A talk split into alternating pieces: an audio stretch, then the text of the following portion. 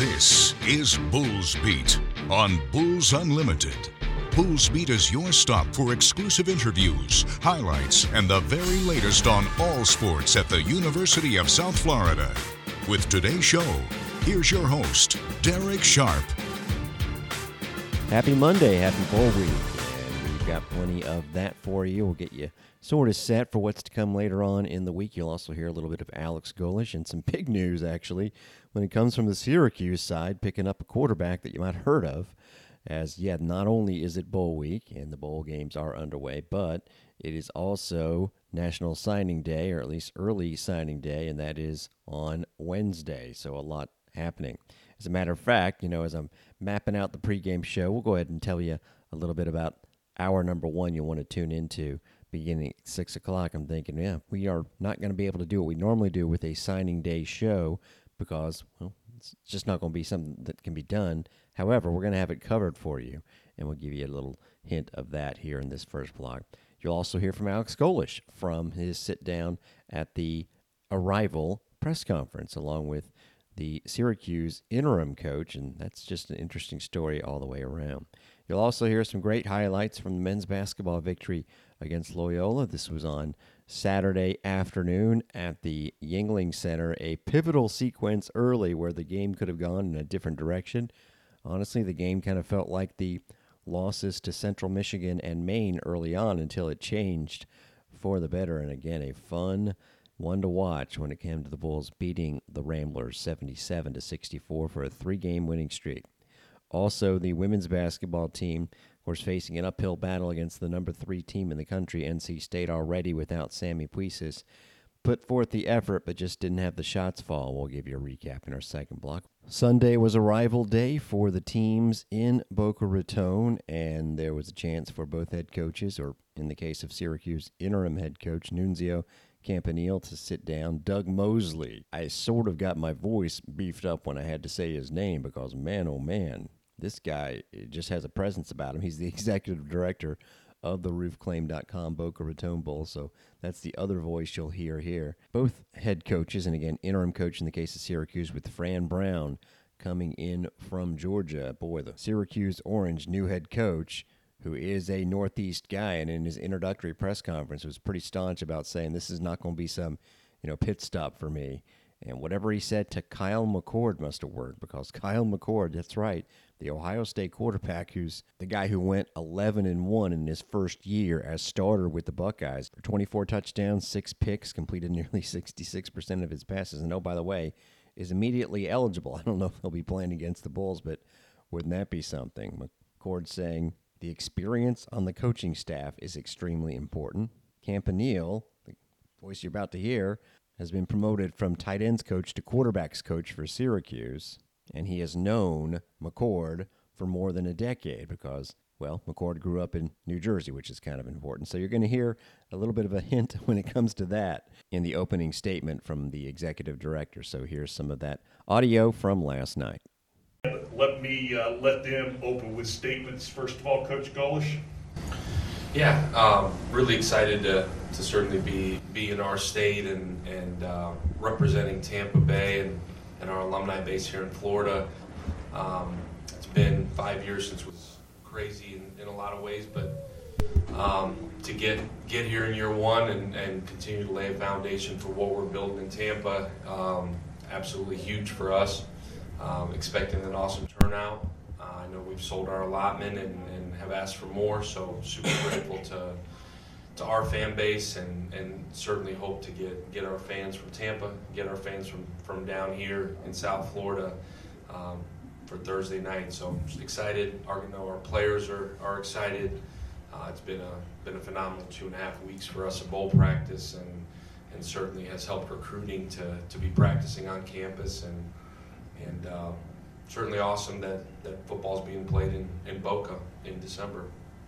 And let me tell you, if half the people who have asked me to get your team here from our area, just this area alone, show up, we're going to need another stadium. well, we'll do it. All right, Coach.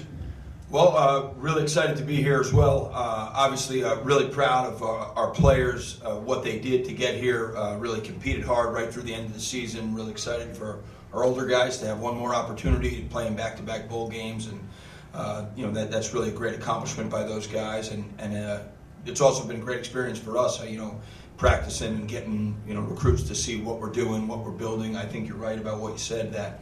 Uh, you know, we feel like our program is definitely trending uh, in a great direction, and you know, hopefully this is a great opportunity for our guys to continue to get better, uh, to compete in, in, a great game against a great opponent, and also, uh, you know, we have a great alumni base down here, and you know, for them to have an opportunity to come down, either whether you're coming down from uh, from the cold or you're already living down here, it's just a great venue to be in, and a really great opportunity for our team. So really proud of our guys and uh, excited for, for what's to come. And I've heard from your alums as well. So I'm looking forward to a great turnout by both these schools. Hey, Coach, how you doing? So USF obviously only being three hours away. Can you kind of tell me how this will kind of feel maybe like a home game for you guys? Hopefully some home field advantage. Obviously playing in your own state, first of all, how cool is it that we work where people play bowl games? Uh, I, I, still pinch myself. Um, I spent enough time in the cold that – that I, I, feel fortunate to, to work where, where people are, are playing bowl games. But um, certainly, I, I, think for our alumni base, as, as big as it is and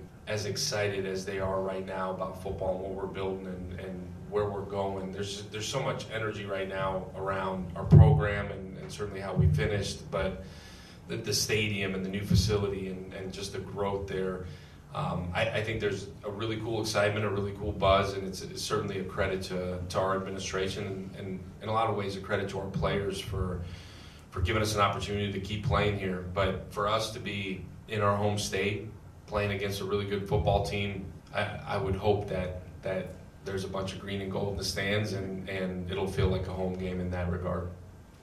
Coach, for you, it's 48 degrees right now in Syracuse, and it's 75 here. Do you think your guys are going to play a little bit better being so close to paradise? What are you most excited about outside of the game? Is it the uh, the team event tonight? Is it the beach party? Yeah, I think as much as anything, just the fact that that the guys are together, um, getting to keep going. Um, you know, practice like like the energy in practice, and you talk about outside of the game, but energy practice that they're still practicing is is for a majority of our team it's the first time in a while. And so they're just they're excited that that we get another shot at it. They're excited that we we're, we're getting to play a team out of the ACC and, and certainly a team that that's also excited to be here. And um, so I think for our guys a lot of it is new it's different uh, and they're they're excited they're so bought into building a foundation that they're excited to be together and everything they're doing. So for them, there's no expectation, no anything. They're everything's new, and they're they're just excited to be together. Uh, just continue to spend time. Um, you know, I, I think whether it's Drive Shack or or whatever's going on. I'll be honest with you, I don't know that I've overly focused on the event part of it, but but I'm sure it'll be a ball for them. Beach party sounds fun. Especially because I feel two and a half weeks recruiting on the road. I feel like I got my my beach body right and ready to roll. and we'll definitely leave off at Alex Golesh talking about his beach body. Now he wasn't done doing work. You mentioned the recruiting. Uh, usually, and if you haven't picked this up, I have, and we'll pass along a little hint for you. You know, if you didn't know this, when there is a recruit that gets committed, you can't announce them by name. It's not legal. You have to wait until the paperwork is signed and there's actually the national letter of intent signed, that kind of thing. But if you're a coach, you can put something generic out on social media to indicate excitement. And we pretty much figured out that for Coach Golesh, it is specifically at Coach Golesh on social media. Couple horns up, let's go with about eight O's come to the bay, stay in the bay. And so when he does it, you always kind of smile and know that something's happening, and then we'll find out the exacts later on. Well, that's again something he does a lot. So that he did it on Sunday is no surprise. That he did it at 1:34 a.m. technically Monday shows you that there was some work going on in Boca Raton. Here is the rundown for the week, by the way, and there will be a National Signing Day Zoom call.